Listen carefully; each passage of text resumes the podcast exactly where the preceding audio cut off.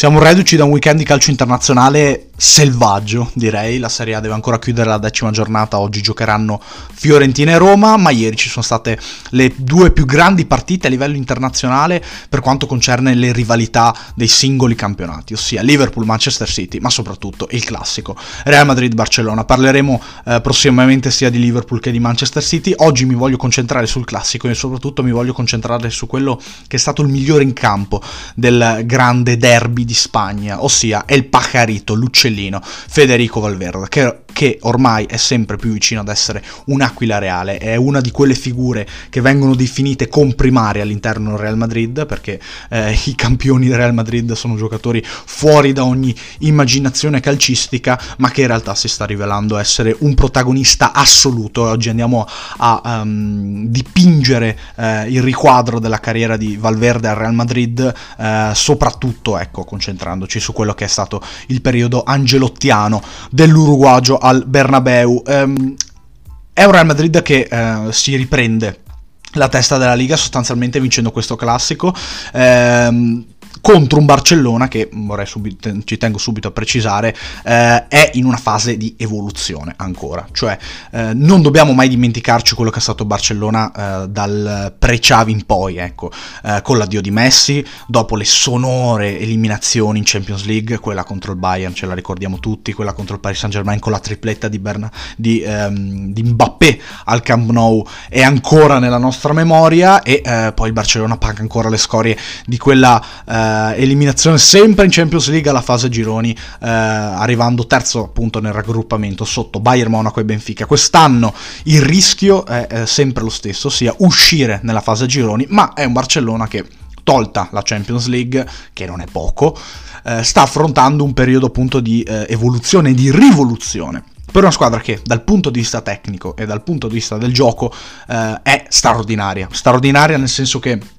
ha delle qualità individuali incredibili, ha un potenziale eh, veramente entusiasm- entusiasmante, soprattutto ha un percorso intrapreso con il giusto allenatore che però ancora fa fatica a portare ehm, questo Barcellona a uh, una dimensione appunto totale, internazionale, da Champions League contender. E quindi io vedo un Barcellona, uh, vedo, il Barcellona è un passo, se non di più, sotto, indietro, un gradino sotto rispetto a Real Madrid. È meno squadra um, in, per quanto riguarda proprio tutti gli aspetti. D'altronde Real Madrid ha vinto la Liga, ha vinto la Champions League, ha dei campioni eh, già affermati e più evoluti rispetto a quelli adesso il Barcellona, però il Barcellona io credo che sia comunque sulla strada giusta e che eh, stia affrontando il percorso che doveva affrontare e che ci aspettavamo che affrontasse. Naturalmente poi alla resa dei conti si vedrà eh, il valore di questa squadra perché in fin dei conti i Blaugrana devono vincere, è una di quelle squadre a livello internazionale che condanna condannata a vincere sempre e comunque condannata a dover vincere in tutte le stagioni. Perciò sta- non, non, esiste stagione di uh, passaggio per il Barcellona, però è chiaro come in questo momento i Blaugrana siano sotto rispetto a questo Real Madrid. È Real Madrid che, lo abbiamo già detto, presenta uh, un mix mh, straordinario, un, un, mix di campioni uh, irraggiungibili, probabilmente come Benzema, Modric, adesso sta entrando in quella dimensione anche Vinicius, ieri nel classico non c'era Courtois, ma quando c'è Para e lo sappiamo bene, eh, è, un Real Madrid soprattutto che ha perso figure importantissime nel corso degli ultimi anni, su tutte Casemiro mm, in questa stagione, rimpiazzato in maniera straordinaria secondo me fino ad ora da Aurélien Chaumeny, non c'è più Marcelo che l'anno scorso ha lasciato, non c'è più soprattutto Cristiano Ronaldo, ma è andato via anche Sergio Ramos, Varane, insomma la spina dorsale del vecchio Real Madrid di Zidane non c'è più, c'è il nuovo Real Madrid di Ancelotti che è ancora diverso rispetto al Real Madrid dell'anno scorso perché appunto unisce questi campioni straordinari che abbiamo citato in precedenza ad altri giocatori giovani acquistati negli anni passati che ora non sono solo comprimari ma sono eh, giocatori che costituiscono proprio la spina dorsale che è, è l'ossatura vera e propria della squadra, titolari ormai da anni, giocatori sempre più completi e che si fanno sentire in campo e fanno vedere di, avere delle qualità strepitose. Oggi voglio concentrarmi proprio sul Pacarito Valverde. Lo spunto me lo dà chi? Tony Cross, che definisce Valverde come eh, su Twitter come uno dei eh, tre giocatori più forti del mondo in questo momento. Bisognerebbe chiedere al tedesco chi sono gli altri due, probabilmente vi risponderebbe Benzema e Vinicius, però è innegabile come Valverde sia uno dei giocatori più in forma al mondo nel momento, non solo nel Real Madrid, non solo in Liga, ma a livello europeo. Perché dico questo? Beh, eh, fateci caso, il Real Madrid nel corso di questo 2022 ha vinto diverse partite, ne ha vinte diverse soprattutto molto importanti e c'è un comune denominatore a livello tattico che sorprende se vogliamo primo, di primo acchito eh, quando si legge proprio la formazione del Real Madrid ed è proprio eh, Valverde posizionato nella eh, zona di campo di esterno destro d'attacco, di ala tattica, che poi in realtà si rivela essere eh, un'aquila reale a tutto campo, ecco, eh, per, sempre parlando di, di pennuti, eh, citando proprio il soprannome di Valverde che è il Pacarito e l'Uccellino. Valverde è un giocatore arrivato eh, quando aveva 18 anni nella, nella cantera se vogliamo nel, eh, nel, Real Madrid dal Peñarol uno di quei giocatori che già aveva sorpreso eh, molto in Uruguay e, soprattutto uno di quei giocatori che viene subito portato via dal Sud America per un grande club europeo il passaggio al Real Madrid però eh, aveva messo eh, la lente di ingrandimento su questo giocatore perché sì, mm, Valverde era un gran talento, probabilmente già dai tempi del Peñarol viene raccontato ecco, come un gran talento, eh, ma mh, mm, abbiamo visto il Valverde giocatore soprattutto nel Real Madrid.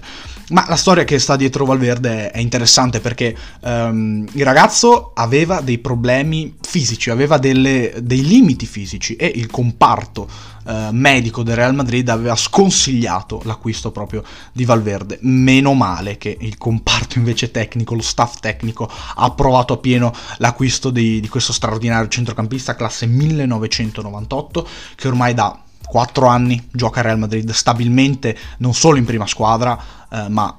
eh, quasi da titolare o da titolare aggiunto. È stato il primo giocatore che ha fatto intravedere la possibile evoluzione della Santissima Trinidad a centrocampo, sia eh, Modric, Casemiro e Cross. Il quarto giocatore di questa Santissima Trinidad eh, che poi insomma eh, si è allargata con gli arrivi di eh, Chouameni e Camavinga. Camavinga la scorsa estate, Chouameni quest'estate. Ormai eh, il Real Madrid ha il futuro nelle proprie mani con questi tre giocatori ma Valverde è stato il primissimo a, ritagliarsi uno spazio, uh, sia perché è mm, più grande di Camavinga e Chouameni, ma uh, è stato il primissimo a ritagliarsi uno spazio all'interno di questo centrocampo micidiale e uh, nell'ultima stagione, grazie alla mossa sapiente di Carlo Ancelotti, lo ha fatto rubando il posto di ala destra d'attacco. Attenzione, Leggiamo il roster del Real Madrid per quanto riguarda le ali. Vinicius Junior è il capo, il titolare dello spot sulla sinistra e, questo, e questo sostanzialmente non si discute. Hazard non è mai stato un fattore, però si chiama Eden Hazard, nel 2018 ha condotto il Belgio al terzo posto ai, nei mondiali in Russia.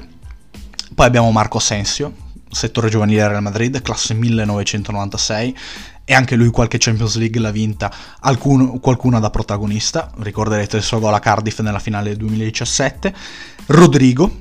E chi ne ha sostanzialmente più ne metta. Eh, il Real Madrid ha fatto fuori negli ultimi anni Gareth Bale, che non è mai stato un fattore vero e proprio, ecco, eh, dal ritorno di Zidane in poi,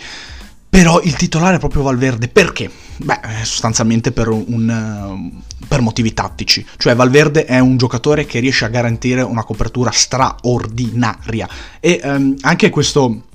parallelismo con l'Aquila Reale mi fa molto piacere perché Valverde ha questa falcata uh, portentosa, questo passo uh, devastante, davvero potente, uh, slanciato e che si unisce a delle qualità tecniche sempre più in evoluzione. Gol di ieri micidiale, un diagonale perfetto col, con il suo destro. E eh, ripeto Valverde in, in, questo momento a, è riuscito a fare il passo di crescita soprattutto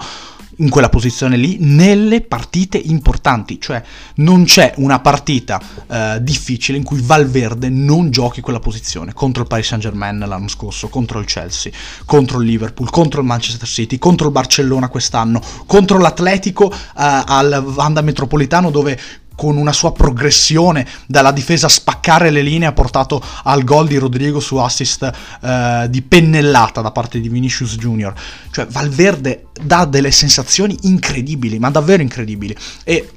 è quel tipo di giocatore da Real Madrid, è quel tipo di giocatore che solo nel Real Madrid può essere eh, questa cosa qui. E, e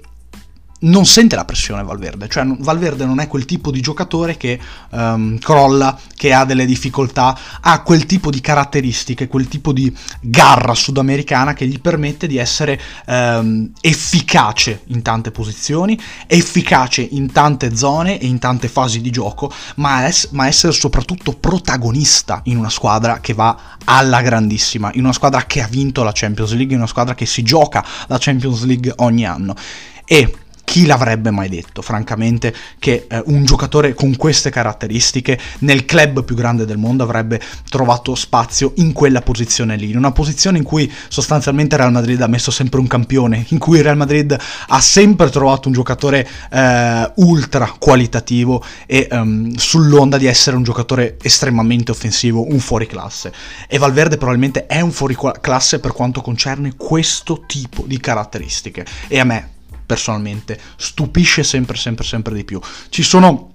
eh, appunto diversi numeri a, a, livello di tackle, a livello di eh, chiusure, a livello di chilometri percorsi che eh, danno ragione soprattutto ad Ancelotti, perché Valverde magari portato al centro del campo sarebbe un po' più limitato nel palleggio, avrebbe meno la possibilità di scatenarsi a campo aperto nei recuperi e eh, negli attacchi alla profondità con o senza palla. Eh, ed è per questo che forse in quella zona di campo ha trovato veramente la, uh, la sua tazza di tè.